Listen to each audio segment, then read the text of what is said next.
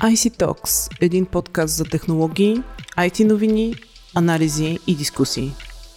Здравейте, аз съм Майя Бойчева, а вие сте с подкаста IC Talks. Това е последният ни епизод за тази година и както така традицията повелява или както ние сме я направили традицията, сме се събрали с редакторите на Digitalk, за да си побъбрим за това какво се случи в света на технологиите тази година и какво ще се случи следващата. Така че останете с нас до края, за да чуете обзорът и прогнозите на Мария Карашанова, Деница Дженева, Владимир Владков, Александър Главчев и Александър Бойчев, който пое е, функциите на главен редактор на Digitalk съвсем наскоро. добре дошъл на, на борда, Сашо. Добре заваряли, благодаря ти, Майя. А, преди всичко, може би да уточним а, тази интрига. Ние нямаме роднински отношения, но носиме тази горда фамилия Бойчев. Точно така, точно така. Да не си помислите, че тук всичко става нали, по втория начин. Казвам здравейте на другите ни колеги. Здравейте. Здравейте. Здравейте. Ами, тъй като сме много, а времето не искаме да се проточи много дълго, че настъпват коледните празници, да действаме директно. Влади, ти как видя вече от минаващата си година и според теб така какво ще бъде в фокус на следващата 2023? Точно по коледните празници, както винаги, дават сам вкъщи. Това е едно от основните неща, които всеки забелязва по, по коледа. Та, основната тема за мен и през тази и през следващата година ще бъде платената телевизия и по-скоро телевизията и телевизионните съдържания, видеосъдържанието по заявка, по, т.е. линейната телевизия все повече ще отстъпва място на а, желанието за а, съдържание, което потребителя сам си избира, кога да го гледа, къде да го гледа и през какво устройство да го гледа. А, все повече стават а, и операторите, които предлагат а, такава услуга, все повече стават и платформите, които разчитат само на интернет свързано, за да предоставят такова съдържание. И в тази връзка борбата за всеки лев на, на българско домакинство става все по-ожесточена. Искаш да ни кажеш, че скоро няма да може така да гледаме всяка година сам вкъщи и умирай трудно, така ли? Ще ги гледаме, ако искаме и когато искаме, през която платформа желаеме. А, интересното е, че една от най-обсъжданите сделки беше за Bullsat.com а, през тази година, а, при положение, че а, всички данни на Комисията за регулиране на съобщенията показват, че сателитната телевизия доста отстъпва спрямо IP телевизията. Не спада много сериозно, но позициите са горе-долу запазени.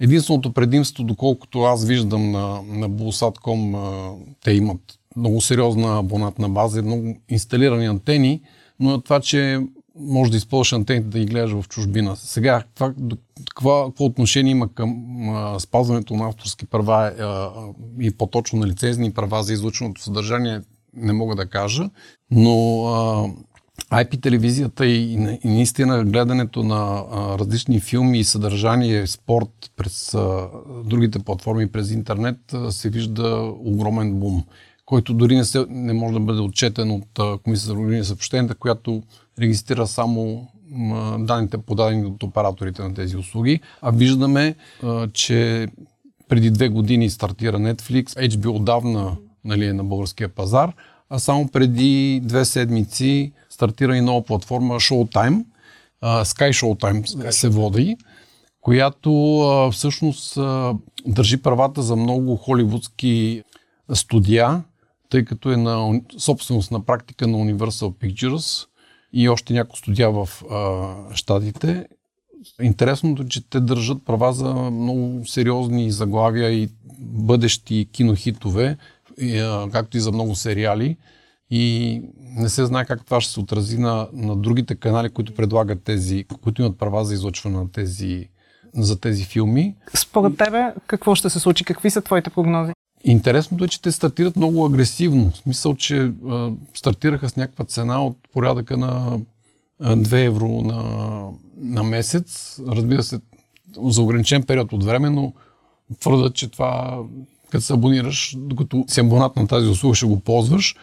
Знаем, че другите услуги са доста по-скъпи, 9-10 евро. Мога да те прекъсна. Аз се абонирах буквално тази сутрин на, на ден, на, на, на записа и за първи път в живота си се абонирах за услуга, коя, чиято годност е до 2100 година, защото това, което а, представлява в момента промоцията на Showtime до 25 януари 2023 година, е доживотен абонамент на цена от 2 евро на месец, а, което е много агресивно предложение. Те стартират на практика в момента на Балканите, дори като под Балканите в тяхната терминология означава бивша Югославия и България. Те първа през 20 да ще стартират в Румъния. А, но това, което те ще направят е да предоставят а, действително много, много, много агресивен продукт и по един друг параметр, а именно а, локализация на български. Това е продукт, който стартира от ден едно изцяло на български язик. Големия проблем на Netflix, който е един жълтопаветен продукт в крайна сметка за българския пазар, е, че той е изцяло на английски. При положение, че по статистиката на националния на НЕСИ в България чущ език, включително руски, говорят по-малко от 13% от населението, може да си представим защо Netflix не е убиецът на BTV и Нова. Защото просто българския гражданин не желая да консумира съдържание на народния си език. Showtime от ден едно започва с субтитри на български, с локализирани версии. Всъщност това за локализираните версии не сме да го твърда, тъй като а, се регистрират наистина буквално преди малко, така че не съм разцъкал да видя дали имат българско аудио. Но всички филми имат български надписи изцяло български интерфейс, който разбира се смешно преведен най-вероятно с някаква версия на Google Translate. Няма значение, народен език е, всеки може да го ползва. И в крайна сметка това ще бъде доста, доста атрактивно предложение. При тази цена от 2 евро на месец, също, действително, както ти казваш, това е много, много агресивна цена.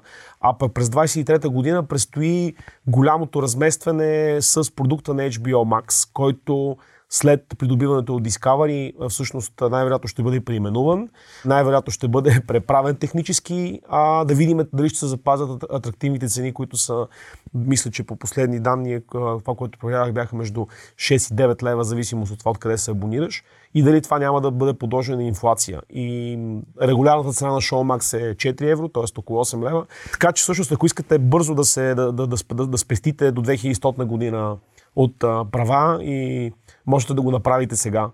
Не сме взели пари за реклама от, този продукт, тъй като те още не знаят за нашето съществуване, но съвсем скоро, тъй като най-вероятно през някой амстердамски офис продуцират в момента този продукт за българския пазар, да се обадят, ние харесваме техния продукт. Благодаря. да. Другото съществено е, разбира се, спортното съдържание. Там едно отдавна се намесиха с техните спортни канали с закупуване на права за редица популярни спортове, включително за Формула 1, включително за бокс, за, за тенис. Така че ако филмите са нали, едната страна на нещата, спорта е другата, така че там също очаквам да уста сериозно надпреварване. Интересното е, че тази година за световното първенство си бяха разделили правата, но трябва да то кажем, е сделка, че... То е сделка, която всъщност БНТ и Нова купиха да. правата за няколко спортни събития преди 5 години. Тази сделка мисля, че сега признавам си с ръка на следо, че не, не, не, не си спомням до край, но мисля, че това е последното комбинирано излучване. След това първенствата ще отидат в Евроспорт. Което тогава, когато отидат в платен канал, какъвто е Евроспорт, всъщност ще вдигне а, стойността на платформи като Viva Comeo, на едно Export TV Go, а защо не ESPN за България? Нали, с крайна сметка, всъщност това, което виждаме като ясна тенденция и това, което ти разказваш, Влади, е как всъщност отложеното гледане е това, което ще доминира гледането, защото сам къщи го даваха вчера по BTV Comedy, но ние бяхме на коледно парти, не го гледахме, но тази сутрин в Disney+, станах, 5 годишния ми си им пожела с закуската да гледа Кевин, колко е самотен вкъщи и го гледа. така че отложения старт е това, което ще доминира изцяло потреблението на съдържание. Линейното става за потребителите на хартия на бюлетина и през 23-та година. Благодаря ви, колеги, и на теб, Сашо, за, за включването. Кой е наред? Дени? Ами аз, докато сме на българска тематика, да се включа и аз. За мен най-интересно през тази година беше плана за възстановяване и устойчивост. Защо? Защото от него има доста пари, които ще бъдат отделени за цифров преход, за дигитализация, за киберсигурност, за общините и това ще форсира доста проекти през следващата година. А, сега за тези, които не са съвсем в част, няколко числа ще спомена само. Самия план се състои от четири основни стълба. Иновативна България, където има заделени 3,4 милиарда лева. Зелена България с 5,7 милиарда. Свързана България с 2,5 милиарда. И Справедлива България с 2 милиарда лева като във всеки един от тия стълбове има някакъв бюджет, който ще бъде отделен за цифровизация. Министър на економиката го е сметнал някъде около 3,2 милиарда лева които ще отидат в проекти за цифров преход. Съвсем наскоро миналата седмица получихме първия транш от парите в размер на 2,7 милиарда и вече има интереси към втората фаза. Вчера министъра на иновациите и растежа Александър Пулев публикува във Фейсбук една информация, че над 7600 компании са кандидатствали по втората отворена мярка. Фирмите са заявили проекти за над 146 милиона лева, като в нея обаче има бюджет около 30,6 милиона, поради което няма да успеят естествено да финансират всичките. Те го изчисляват, че горе около 1500 дружества ще получат пари. Само, само извинявай да. да те прекъсна, че през този първи транш нали, тези 2,7 милиарда, те не са всичките за дигиталната трансформация. Да, да, да. Това е първият транш от общо 12 милиарда, които ще получим безвъзмезно от Европейската комисия. А, и всъщност тези 36 най-вероятно са просто част от целият грант, който ще бъде 150. Всъщност по този дранж, който сме получили, в момента има гордо, има предимно проекти за дигитализация на малки и средни компании, за изграждане на тетра мрежата на МВР и мисля, че беше Софийското метро, което обаче не е точно дигитализация. И cyber security. Е, cyber security, да. да. Защото всички вече много се страхуваме да кликаме в мейлите си на линкове. Да. В интерес на да точно този, тази процедура, за която говориш, с вече подадените 6000, над 6000, тя приключи, тя беше до 19... До вчера беше. Да, до вчера. 7689 са казали. Горната граница за, за проектните предложения е 20 000 лева. Тоест, това е, беше максимал, да, да. който, което знаеме, че не е нещо, кой знае какво, за, особено за големи внедрявания, но става дума все пак за малки компании, които могат да, да обновят или да инсталират една ERP система или да кажем да направят, да вдигнат един вебсайт и така нататък, но реално наистина много голям е спрямо парите, които се отпуска. Поне това е така моето, моето наблюдение. То чудесно, че има интерес, защото българските компании така доста имат нужда от да влязат в час, да се трансформират дигитално. И четох един анализ на Института за пазарна економика, който каза, че всъщност индустриалните компании най-вече се интересуват към това технологично обновление. Но в интерес на истината по отношение на киберсигурността абсолютно всички има какво да направят. То винаги ще има, защото там винаги сме догонващи след киберпрестъпниците, но така предобро впечатление, че компаниите вече го виждат като проблем и вече започват да инвестират в решаването му. Мога да се включа, че особено хубавото, че не са изключени облачните услуги от а, тези проекти, така че а, като знаем, че много от малките и средни фирми не разполагат с IT персонал, още по-малко с а, специалист по киберсигурност, това включване на облачни услуги им позволява примерно да направят проект, с който да си плащат месечни вноски на, към някакъв специалист, оператор или друг който предоставя такива услуги, за да могат да бъдат наистина защитени по най-добри начин. И, и въпреки това парите да ни да не са, да не инвестират в хардуер, в различни лицензии допълнителни. Да, с, с, с едната условност, че всъщност парите по тези проекти се, се получава след като е изтекла а, вече годината или там да. а, максималният период за изпълнение на проектите в случая беше 12 месеца, така че след като е изтекла годината, след като е минал одита и нали, одобрен, одобрени разходите и след това се възстановява, така че и това нали, трябва да се има предвид, че в крайна сметка компаниите трябва да имат възможност през това време да да финансират тези свои дейности. Най-хубавото е, че след две години пост-ковид суша за публично финансиране, всъщност отключва, отключва се отново възможността компаниите да, да, да, да кандидатстват за, за публични ресурси. И е много добре, че всъщност тази COVID-пандемия някак си създаде в хората усещането, че да, може би IT не е само да си купим нови компютри и принтери, ами може би да си купим и услуги за си, киберсигурност, да инвестираме в проекти по дигитализация на процеси. Така че също това са страхотни, страхотни новини. Абсолютно. Ами, според мен този престой, който изкарахме в къщи, всъщност по-скоро ударното затваряне в къщи и накара компаниите да, да видят, че те могат да си поддържат бизнеса, нали? не се сринаха веднага, почнаха с различни IT решения да, да си осигурят тази непрекъсваемост. Следващата фаза дойде, когато почнаха да ги нападат и те разбраха, че всъщност то не е само да пратиш всичко в облака и да го управляваш от къщи, ми си има и бая сериозна киберзащита.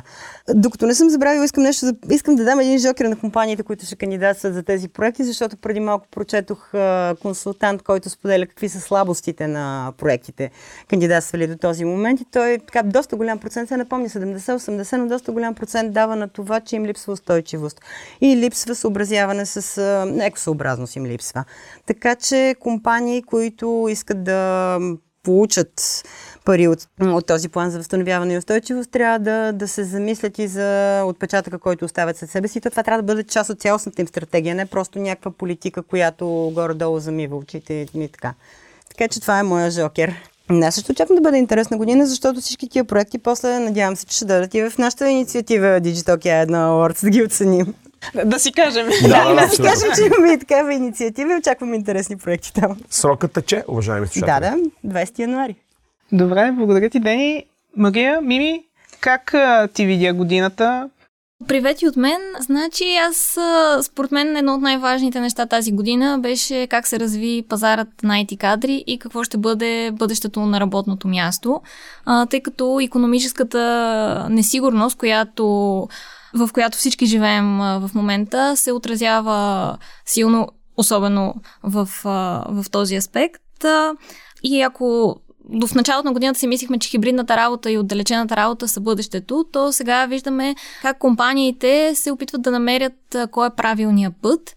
От една страна а, има фирми, които смятат, че чрез а, привличайки хората отново в офисите, те ще насърчат а, иновативността а, и това ще им помогне да се справят с настоящите предизвикателства. От друга страна, пък са фирмите, които искат да задържат ценните кадри и не могат да си позволят да ги загубят, защото не им предлагат, да кажем, достатъчно гъвкави условия за работа, добър баланс между изпълняването на служебните задължения и личния живот. А, така че, вероятно, през следващата година ще продължим да виждаме тази тенденция, като да, всяка фирма ще трябва сама да избере кой е най-подходящия подход а, за нея.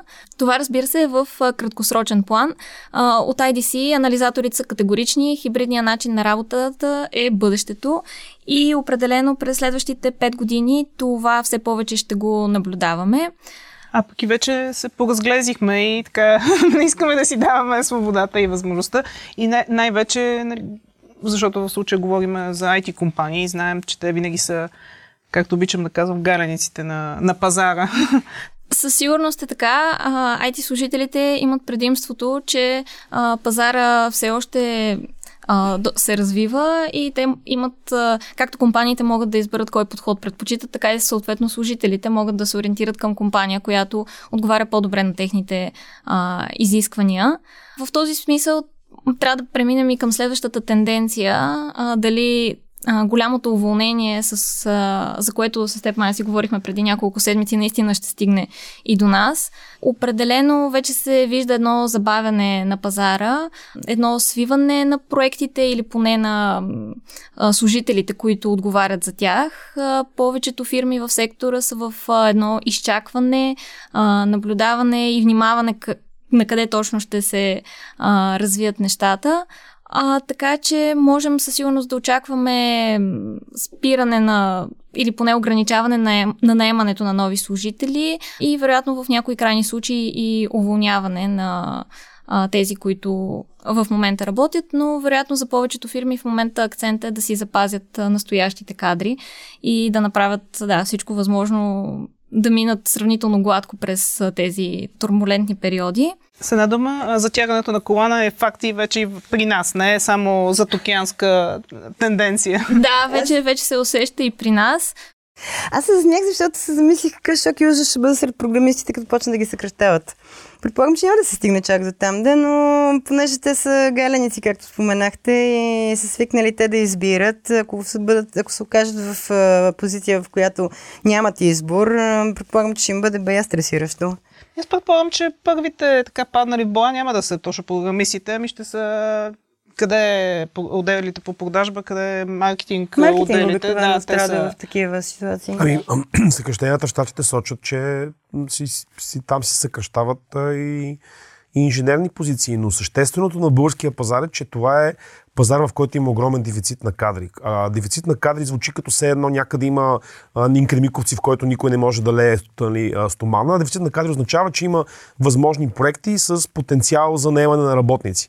И това, което всъщност ще се случи на пазара на труда най-вероятно е, че просто този потенциал ще бъде съкратен. Тоест няма да бъдат назначавани нови хора за нови проекти. Съществуващите работници ще продължат да работят, но мал шанс няма да получат точно всички индексации на заплатите, които са очаквали. Тоест, ако са мечтали за 15-та заплата, може няма да я получат. Ако са очаквали да получат смяна на служебния си телефон, няма да го получат. За всички ще бъде предвидено обаче участие в много интересен семинар за два дни с техните колеги от други пазари и така нататък. Тоест, пестенето на разходи ще започне през това нещо, защото все пак това е динамична индустрия, в която определящо продължава да бъде дефицита на кадри.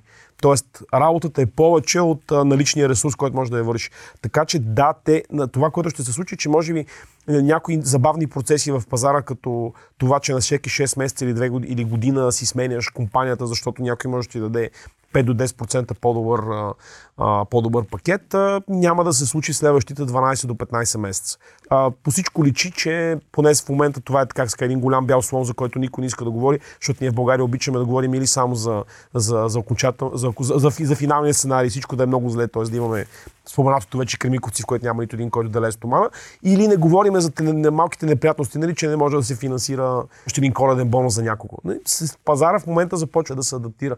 Нали, българския пазар той е много специфичен заради влиянието си в, т.е. за зависимостта на BPO сегмента, а BPO сегмента на практика е пряко зависим от от експортно ориентирани дейности, от това каква е економическата динамика в Штатите, в Азия или в Европа. И ако в Америка се съкръщават хора, то иска да опитам тези BPO оператори какво точно ще оперират, когато клиентите им а, фалират или изчезват или стесняват дейността си. Така че всъщност това, което предстои най-вероятно е едно леко затягане на кланите, което е контрастиращо с прегряващия процес в последните 5 години, в който работата беше безкрай. И всичко изглеждаше като една игра каквото да поискаш може да се случи. Не, не, сега за програмистите ще се случи стопанската реалност, каквато е за всички останали професионалисти в България. Ще трябва да работят и да се напълват. Аз бих допълнила, че ще трябва обаче и да учат, тъй като това е а, също ключово, за да останат а, конкурентно способни на този толкова бурно развиващ се пазар. И ще трябва особено да учат не само и да придобиват не само технологични умения, но и бизнес такива. А, така че, да, учете и не се плашете от новите знания. Да, и, и няма нужда от нов лизинг за нов бенц. Помислете върху за образованието. Доста по-полезно ще ви бъде в хоризонт от 7 години. Върху 7 години амортизация на бенца, но това бенца не, не поевтиня толкова. First world problems, както се казва. Мисля, че оби целият оптимизъм на моя план за възстановяване, който ще дойдете ни Напротив, певилото е такъв, как се казва, план бето на... Да. Искам да, да напомня, че все пак по-големите фирми, които се занимават с сериозна разработка на сериозен софтуер, инвестират много в, в, в своите кадри и не се става тук така от джуниор програмист нали, на, на по-високите нива, така че едва ли ще ги изтърват с лека ръка. Така че хората, които имат познание, вече са натрупали и, и, и умения и а, опит с най-различни проекти, ще си запазят 100% позициите. И второто нещо е, че част от съкръщенията, които остават на Запад и в Штатите, особено на някои от дейностите, според нашите фирми, включително IBS, включително Bascom, се насочат към, към центрове като България, тъй като България отдавна не, не се смята за най-ефтина дестинация, за добра дестинация, в която се разработват на високо ниво а, продукти на сравнително да, по-добра цена, съотношение добавена стоеност и умения, които се правят за, на цената на, на, на работата ръка, която е тук.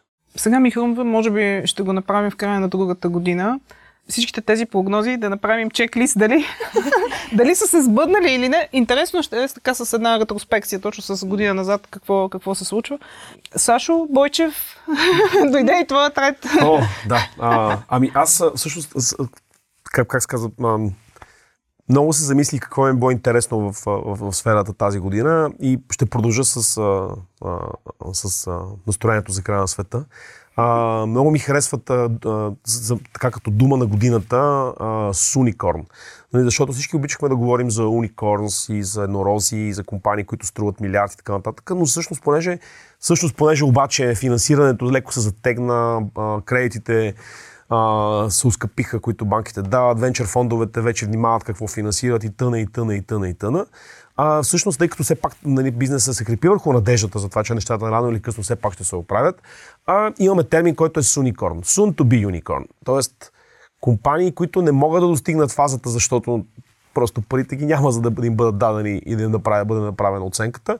Но а, някой ден, само да бъдат търпеливи и да могат да минат през бизнес цикъла, те ще получат а, а, подкрепа. Така че това е много показателно всъщност за какво се случва в, изобщо в индустрията, именно едно, би го нарекал, нагаждане. То е всъщност доста здравословен процес. Всъщност економиката, както знаем, винаги работи на цикли и това, което се случва в момента, за мен е също е позитивно. Няма никакъв, ням, няма драма. Тоест, аз за това се шегувам, защото нещата може би изглеждат крайни, а, но в крайна сметка те ще, те ще се подадат по един здравословен на всички начин. Тоест, крайният ми сценарий е по-скоро е позитивен. Добре, благодаря ти. Ами, като сме почнали по, по имена, по Сашовците. Сашо след Сашо. И аз, може би, така най- най-баналната тема ще, ще, обърна, ще обърна внимание към, към нея. Много ще погледна към така, търговската война, която се вихри от известно време в света. Едно от най-интересните неща, които се случиха според мен тази година е, тя сравнително скоро така, започна да се финализира е старта на изграждането на двата завода на тайванската компания Taiwan Semiconductor Manufacturing или TSMC в САЩ. Тук трябва да се каже, че TSMC са, е най-големият договорен производител на чипове в света, като за подобна стъпка се говори вече от няколко години, като напред се говори, че всъщност доста фабрики може би ще бъдат построени от TSMC в Штатите. Също така трябва да се допълни, че известни марки като AMD, като Apple, като Qualcomm, като Nvidia всъщност не разполагат с свои производствени мощности, като едно Intel, например, разчитат на договорни производители като TSMC и като Samsung. И това така дава представа за калибъра на тази, на тази компания, въобще какво означава стъпка към въобще преместване на такова високотехнологично производство някъде, където и да е по, по света. Иначе първата поточна линия TSMC в САЩ се очаква да е за 3 нанометрови чипове и да заработи през 2024 година, а втората пък се очаква през 2026 и в нея ще бъде разгърнато производство на... Пардон, също на първата ще бъдат на 5 на нанометрови чипове на 2024 година, а 2026 година ще бъде вече следваща стъпка, която дори още техническия процес все още се разработва за 3 нанометрови чипове. А, сега строежът на нови заводи е логичен на фода на световния недостиг на полупородникови продукти. През септември главният изпълнителен директор на TSMC CC Way каза нещо много интересно точно в тази посока. Той сподели, че еврата на ефективната глобализирана верига за доставки е приключила. И той допълни, че все повече компании се стремят да строят фабрики в собствената си страна. Сега през това звучеше като просто едно вярно така, наблюдение. Нали? Всички говорим за nearshoring, говорим за преместване на производства по-близо до, крайния, до крайния клиент. Сега тук има оговорката, че високо технологично производство като чипове, там и на фона на това, че ефтиното производство в Азия, просто разликата в маржовете е огромна. И тук предполагам, че се намесва и такъв един стратегически интерес от страна на, на САЩ да придърпат към себе си такъв производител от, от калибъра на TSMC. Още повече става въпрос за тайванска компания, още повече става въпрос за това Пекин, каква... Пак говорим за глобалната тяхната, политика, да. да. Каква е тяхната, нали... Становищите просто си гледат на Тайван като на своя провинция, най-грубо казано. Интересно и друго, нали, през по време на събитието, по, когато беше обявен началото на строежа на а, първата фабрика в, в САЩ, 99 годишният основател на TSMC Морис Чанг, който може да се каже, че е заслужил титлата баща на полупроводниковата промишленост в Тайван, каза нещо по-удорно в тази посока. Той в още линии може да се каже, че предрече края на глобализацията и свободната търговия, това, че става въпрос за контекста на чиповете, като той каза, че трябва да, вече компаниите ще трябва да правят избор между Китай и САЩ и историята с налаганите санкции от последната показва, че за напред просто няма да има как да се седи на два стола. Ще трябва да избираш точно от коя страна на барикадата си, така да се каже. Аз ще те върна само за момент, понеже спомена на достига на чипове и понеже това ни е епизодите на подкаста, с, когато говорим за недостиг на чипове и така нататък, са един от най-слушаните, да те попитам какво се случва. А, има ли вече така разрешение на проблема? В смисъл, възвърнаха ли се доставките? Как са нещата? Доколкото разбирам, има известно подобряване, но продължават. Нали? Тук се говори конкретно за TSMC, че санкциите на щатите и пречат да работи с китайски компании, но в същото време пазар е толкова претоварен, толкова нали, продължава да има, да има недостиг, че тя продължава да не го усеща това, доколкото знам. Така че недостига си, го, си го има. Точно каква е динамиката в момента не съм сигурен. Са прогнози, за които говорихме преди време с тея беше, че до 2023 година бяха още неотимистичните прогнози да почнат да се оправят нещата. Още не е дошла да Още не, чакаме. В момента на този запис, така че чакаме. Доколкото, доколкото чета има известно подобрение, но недостига продължава да си е факт. Те се случват и разни стопански събития, които помагат на недостига, именно да се преодолява, като например iPhone 14, който поради а, абсурдната инфлация в цената, не се търси толкова изненадващо, колкото преди. Обаче въпреки това него... се чака за него много. Е, да, чакаш, ама не се търси, защото и производството не може да насмогне, а и също другото, което е много драматично е COVID Китай. Който да, всъщност който в момента... Още, да, Китай все още Днеска анализаторът Илян Василев написа мрачна прогноза. Как всички ще умрем, защото в Китай са спрели да тестват с PCR и гответе се за нова COVID вълна. Е, искам да, да говорим малко по-ведро. Приключихме на Истината е, че това влияе и върху пазара на автомобилистите, като всичките... Вече няма модерен автомобил без многобройни чипове, многобройни части. И а, проблема е, че а, повечето фабрики предпочитат скъпите чипове за смартфони или за някои от най-луксозните модели и по тази причина изоставят по-ефтините части и в това страдат, нали, да така за средния клас. Четох изследване и си говорих с мои познати в автомобилната индустрия в България. За последните две години инфлацията в цената на автомобилите е 50%.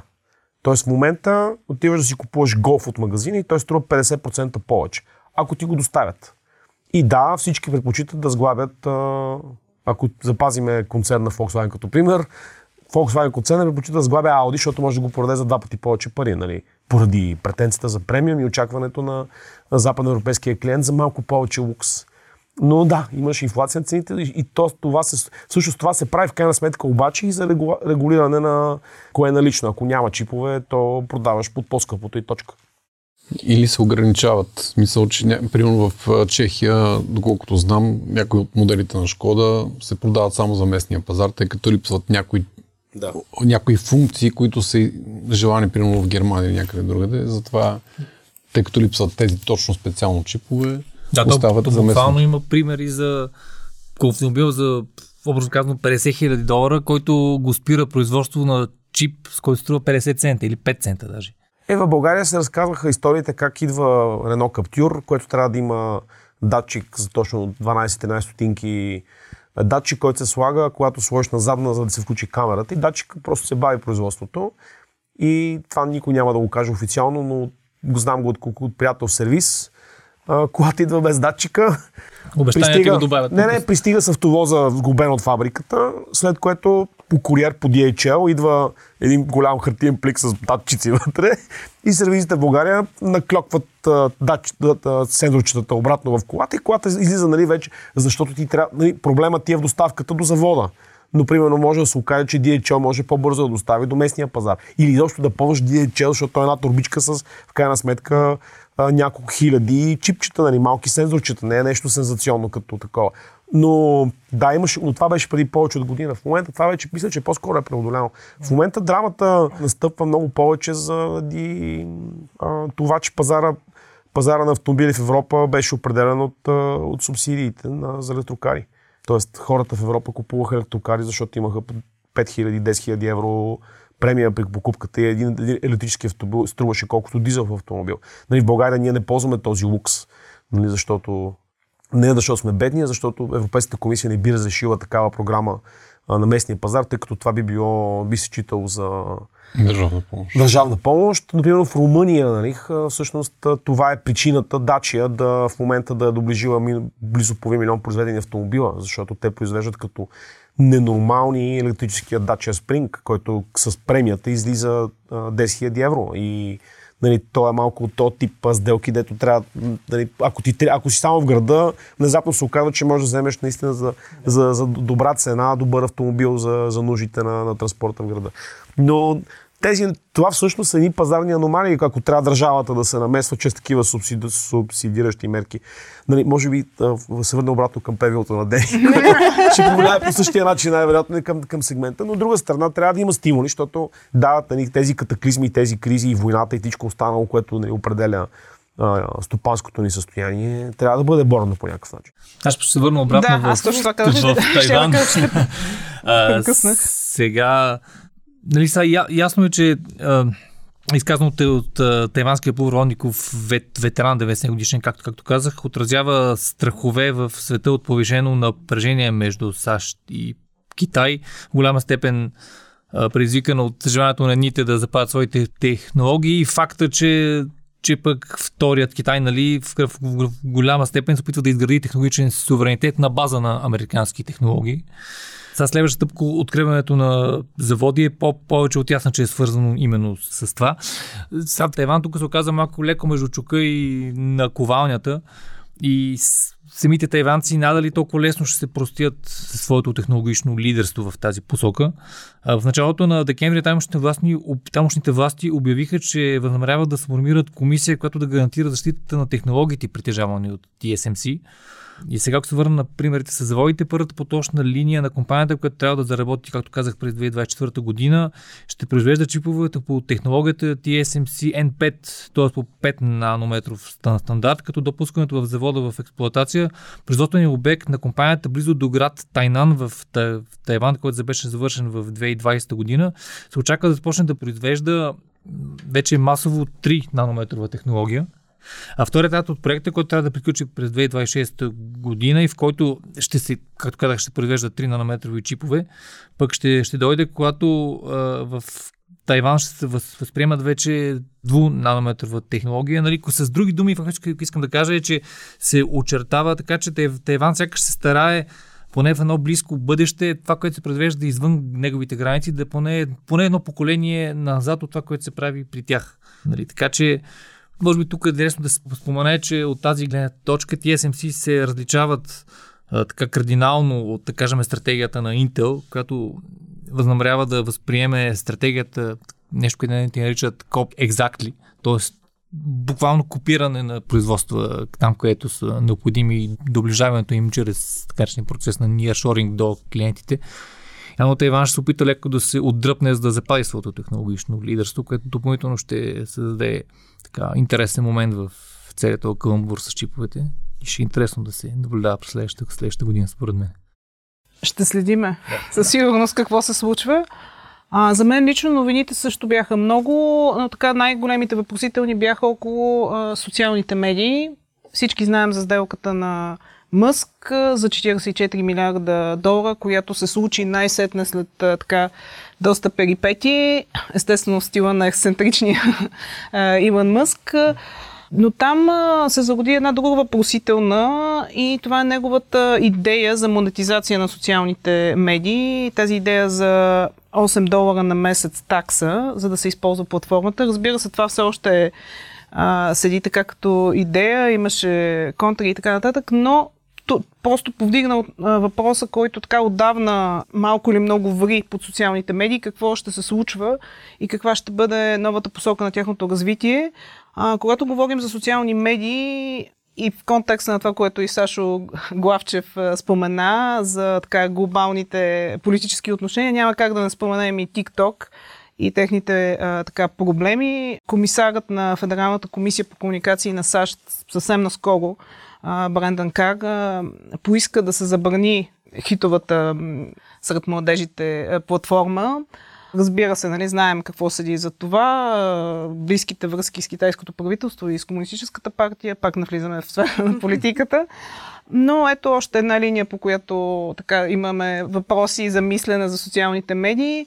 И разбира се, тъй като става дума за, за свободата на словото, и в България и нас не ни подмина този фокус. Знаете, завихриха се разни коментари около казуса за модерирането на съдържанието във Фейсбук. Имаше коментари от съответно и от компанията, която така се счита, че модерира Фейсбук. Но това е втората линия, която така показва къде трябва да се мисли за, за развитието на, на социалните медии и всъщност какво ще се случи. Едната е монетизацията, ще продължи ли този начин на развитие на социалните медии, а другата е а, свободата на словото, а, доколко свободни са социалните медии, а, кой държи правата на свободата на словото, ако може да се, а, да се каже. И в същото време във врата на Мъск вече диша Евгения Ручко. Съвсем неодавна Мария пусна един много интересен материал на нашия сайт. Евгения Ручко, който стои зад децентрализирана социална мрежа Мастодон, която привлича и привлече вече голям брой Twitter потребители през последния месец. Така че за мен това е така фокуса и това е фронта, на който има много борби през другата година и не само през другата година. Аз исках да кажа за социалните да. медии, да, да споделя едно мнение, което от новата година ще видим доколко съм била права, но ми се струва, че ще се разделят на две. Тези, които ще се монетизират и тези, които ще работят за свободата на слово, децентрализираните, които ти спомена Мастодон. Още една се подготвя, всъщност нямам представа вече в каква фаза на готовност. Аз се регистрирах, Blue Sky се казва, изчаквам да ми... Дадох си имейла, ще, ще я тествам, когато вече има какво да се тества така че едните може би ще тръгнат в посока на монетизация наистина, другите ще са... Те към момента разчитат на краудфандинг. Нямам представа дали с течение на времето, когато наберат популярност, няма да пожелаят да сменят бизнес модела си и те също да вървят към монетизация. Но за момента, поне по отношение на свободата на словото, може би към тях ще са насочени по-големите надежди. Аз искам само да задам въпрос какво точно означава монетизация на социални медии. Примерно един Фейсбук в нещо, означава да бъде монетизиран той. В момента факта, че не плащаш за Фейсбук, както сме го говорили, означава, че реално ти си продукт в него. Твоите данни отиват се изсипват в някаква база и ти си реклам, възможно да бъдеш тър, таргетиран рекламно, нали? И някой отгоре печели от това. Сега ти едно време да бъдеш продукт и да, да си плащаш за това да бъдеш продукт в сегашния смисъл на това, което представлява социалните медии, е една много странна ситуация. Не, тук говорим специално в идеята на Мъск. Той разграничава двете неща, че тази монетизация ще помогне да се оттървем точно от а, големите рекламодатели. Общо взето се връщаме на, на началото на това, което си говорихме за IPTV и това, което с а, Влади коментирахме. Не вярвам на такива идеалистични идеи. Не вярваш на Мъск. Мъско харесвам като да, нали, но малко твърде идеалистично ми, ми звучи, поне играта му с Twitter е малко, малко, малко друга, как сме комуникирали. Мене тази година много ме впечатли нарасналото значение на, като медия на Телеграм. Телеграм каналите, които всъщност в момента са основен източник на информация за войната в Украина. Защото се оказа, че има нали, такива рускоязични екипи големи, те са рускоязични, но са най-вероятно украинци, които създават съдържание в, в Телеграм и публикуват непрекъснато апдейти. И това изглежда като една добре работеща организирана машина. А, те се финансират през, през дарения, т.е. през така наречения краудфандинг. А, тоест, внезапно Телеграм иземва функции на Twitter, функции на, на нюсфида на Facebook, защото просто чисто и оперативно на, за нуждите на това, което трябва да бъде отразяването на информацията за военния конфликт, Телеграм е много по-ефективен, се оказва.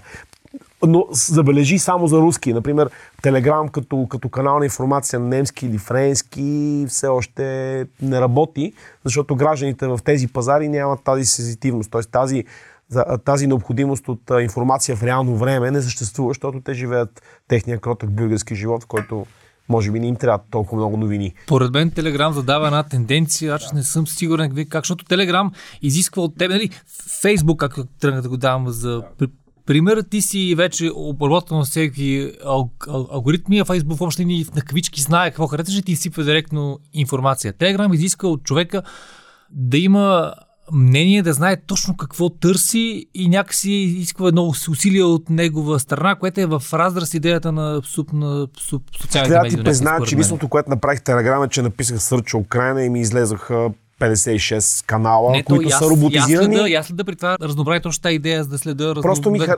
той е по- по-добър от Twitter в тази ситуация. Да, се оказва съгласен. внезапно. Защото информацията е по-добре подредена, а няма толкова страничен шум в тези, тези канали. Защото в Twitter, нали, това, което например, на мен не ми харесва, убийте ме с камъни, а, безкрайните тредове, в които някой спори с някой, защото се чувства във форум, нали, трябва да, дали да си показва, че му е по-голямо егото.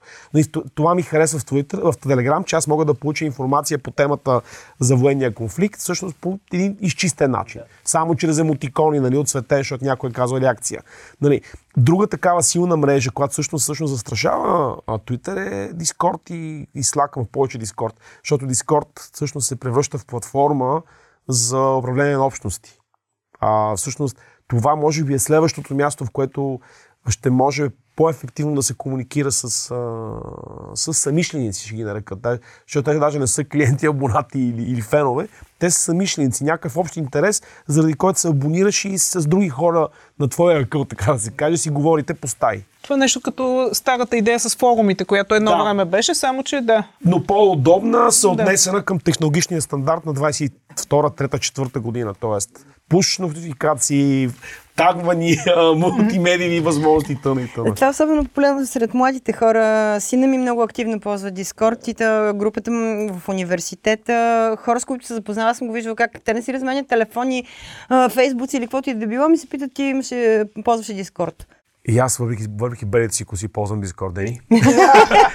даже, мисля, даже, мисля, даже мисля дали да направим Discord на Digitalk, в който да поканим нашите слушатели, да си говорим всеки ден. Но а, това е един, а, един проект, който си пожелавам да реализираме през 23-та година.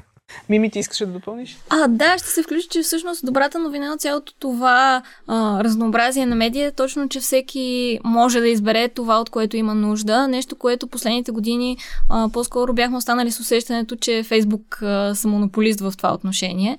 А, докато сега наистина виждаме раздвижване и всеки може да се насочи там, където, където най-добре се отговарят на неговите искания. Включително, всъщност исках да допълня, че много от ам, държавните институции в различни държави решават да се откажат точно в страниците си в а, а, било то Facebook а, или Twitter, а, именно защото не се чувстват а, комфортно и сигурно с тези медии. Може би ще се насочат към някои от новите популярни. Предстои да видим. Благодаря ви много, колеги, за, за участието и за обзора.